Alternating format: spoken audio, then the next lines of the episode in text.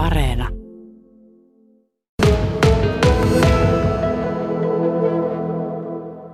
Istutaan täällä Kemin kirkon penkeillä ja tämä Kemin kirkko on semmoinen paikka, että moni laulaja, artisti ja myös yleisön edustaja on kehunut tämän paikan akustiikkaa. Eli täällä kaiken näköinen musiikki niin kuulostaa todella hienolta.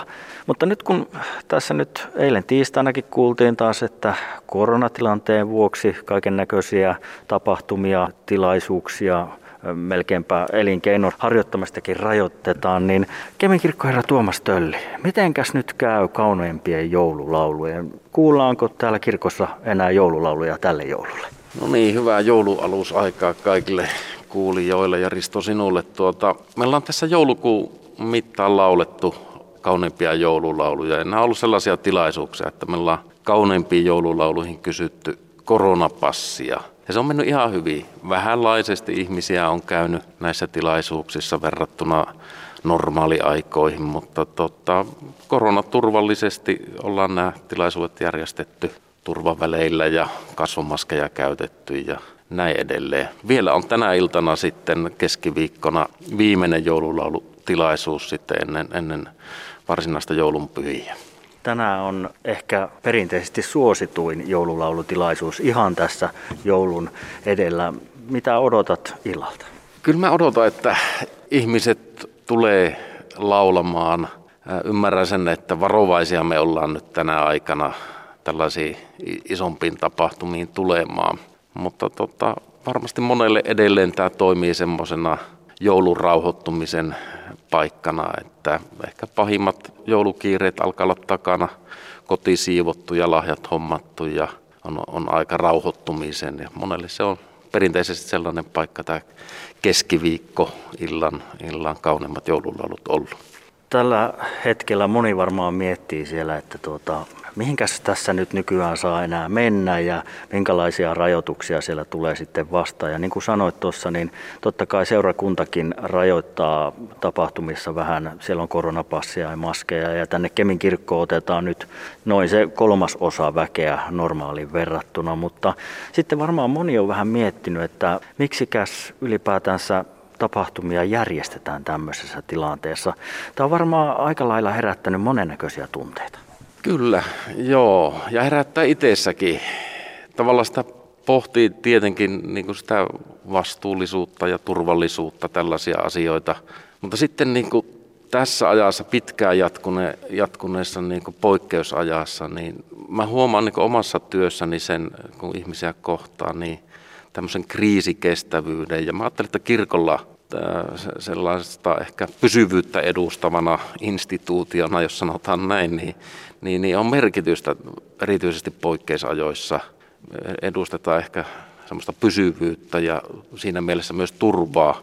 Ja sitä niin kuin pallottelee niin kuin tällaisen kahden välillä, että edelleen on, on näin, että kaikille kuuluu, kuuluu oikeus siihen joulun sanomaan ja toivon sanomaan ajattelen – ja tota, silti niin tämä turvallisuus- ja vastuullisuusasia pitää ottaa huomioon.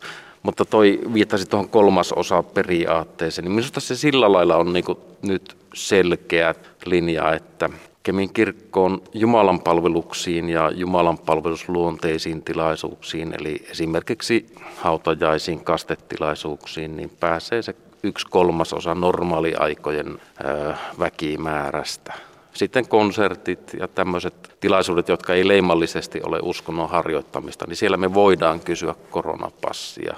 Tätä yksi kolmasosa Kemiin kirkossa tarkoittaa, että tänne mahtuu hyvinkin väljästi, väljästi se 250 ihmistä ja vahvasti suositellaan, että kasvomaskia käytetään ja kaikille tänne tulijoille on mahdollisuus käsienpesuun ja niin edelleen. Ja, mutta sitten tuosta vastuullisuudesta, niin kuin mä ajattelen, että kyllä niin kuin valtiovaltakin ymmärtää sen, että kirkolla on myös vastuu siinä kriisikestävyydessä ja, ja niin kuin semmoisen toivon ylläpitäjänä ehkäpä ja sen kestävyyden vaalijana. Ja siitä ehkä kertoo se, että nyt kun taas koronavihulainen nostaa enemmän päätä tässä, niin, niin tota, valtiovalta on kirkkoa lähestynyt ja ikään kuin virka, virka-apupyynnön esittänyt, johon sitten kirkko alustavasti on vastannut myöntävästi myös täällä meidän hiippakunnassa. Ja se käytännössä tarkoittaa sitä, että jokaiseen sairaanhoitopiiriin perustetaan ja on perusteilla tällainen työryhmä, jossa mukana myös kirkon edustaja ja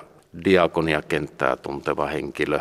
Tässä ajatuksena, että mahdollisesti meidän diakonit voisi olla, kun rokotuksia aletaan ehkä nopeammalla tahdilla pistämään kolmatta kierrosta, niin tota, meidän henkilökunta olisi siellä tukena ja apuna eri tavoin. Ja sitten sitäkin näissä työryhmissä pohditaan, että miten seurakuntien tilat voisi olla niin kuin edesauttamassa tätä rokottamista. En tiedä, että mikä siinä on aikataulu, mutta oletan, että, että se etenee aika nopeastikin, niin kuin moni asia etenee tällaisten aikojen keskellä. No palataan vielä näihin joulun alustilaisuuksiin. Perinteisesti seurakunta järjestää joulu alla hartauksia ja joululaulutilaisuuksia ynnä muita. Ja tuossa tuli myös esille se, että tänne kirkkoonkin joihinkin tilaisuuksiin pyydetään koronapassia näyttämään. Ja Tuomas Tölli, säkin olet kirkkoherrana varmasti joutunut vähän miettimään näitä asioita. Tämä tosiaan herättää paljon tunteita, mutta minkälaisia tunteita tämä on herättänyt sinussa kirkkoherrana, kun olet joutunut miettimään sitä, että milloin pitää vaatia koronapassia esimerkiksi tänne kirkkoon? Niin, minusta sinällään se on aika selkeä tämä, tämä linjaus siitä, että sellaiset tilaisuudet, jotka ei, ei niin ole uskonnon harjoittamista, niin niin siellä voidaan kysyä koronapassi. Mä ajattelisin, jos, jos henkilökohtaisesti olisin päättämässä yksin asioista, niin minä kysyisin varmaan koronapassia jokaiseen tilaisuuteen, mutta siinä ehkä on, on, on toinenkin puoli siinä asiassa.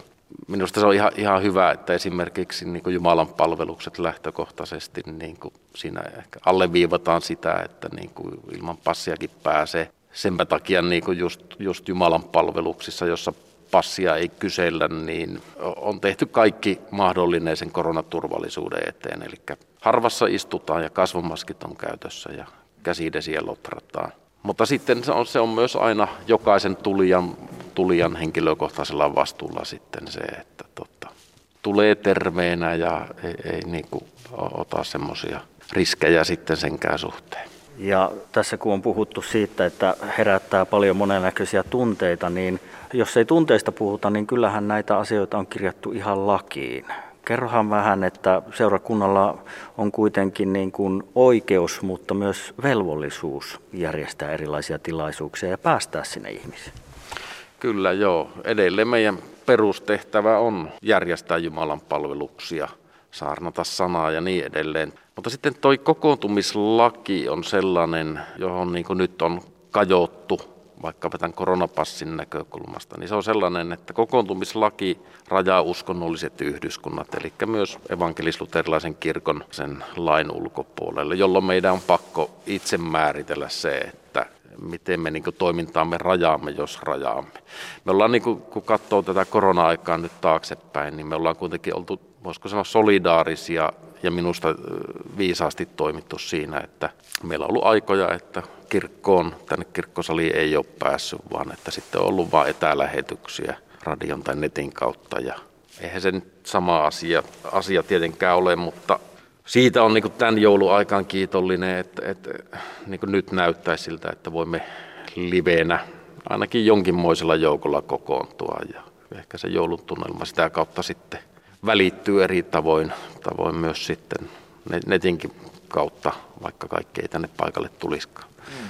Niin, tänä iltana tosiaan kauneimmat joululaulut soi täällä Kemin kirkossa ja paikan päälle pääsee. Mutta niin kuin sanoit tuossa, niin ollaan aikaisemminkin juteltu vähän siitä, että tämä korona-aika on tuonut nämä striimilähetykset ja nettilähetykset mukaan entistä enemmän. Ja tavallaan niin jos jotain positiivista, niin siellä varmaan saattaa vaikkapa ulkomailta pystyä seuraamaan Kemin kirkon tapahtumia ja lähetyksiä. Kyllä joo.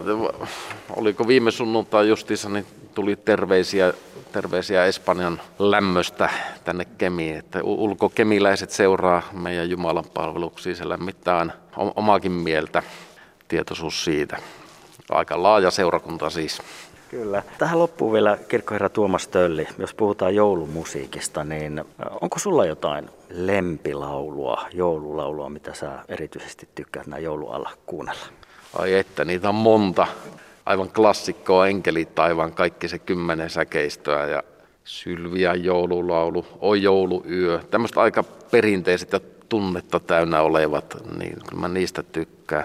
Mutta sitten myös semmoista lasten nissepolkka toimii aina ja kaikki semmoinen, joka tuo iloa, iloa ja riemua tähän, tähän pimeään vuoden aikaan. Niin mä oon aika kaikki ruokainen kyllä.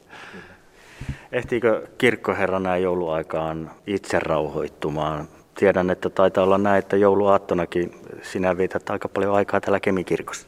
Kyllä, Joulu, jouluaattona tota, se, se, on tämä papin työ jännää silleen, että tota, samalla kun on palvelemassa, niin sitä itsekin saa. Ja jouluaattona yömessussa, niin siinä monesti niin tuntuu siltä, että no nyt joulun semmoinen kiire ja hässäkkä niin on takana ja voi itse asiaan niin sitten rauhoittua. Ja kyllä siinä työn ohessa sitä rauhoittumista, rauhoittumista tapahtuu. Ja muutenkin yhteiskunta tässä hidastaa joulua kohti taas tahtia, niin väistämättä kotoilua ja oloilua ja sanaa äärellä viivähtämistä, sitä kai se on. Hei, oikein hyvää ja rauhallista joulua sinulle. Kiitos Risto, samoin sinulle ja kaikille kuulijoille hyvää rauhallista joulua. Käykää ottaa rokotteet, jos ette ole vielä käynyt ottamassa.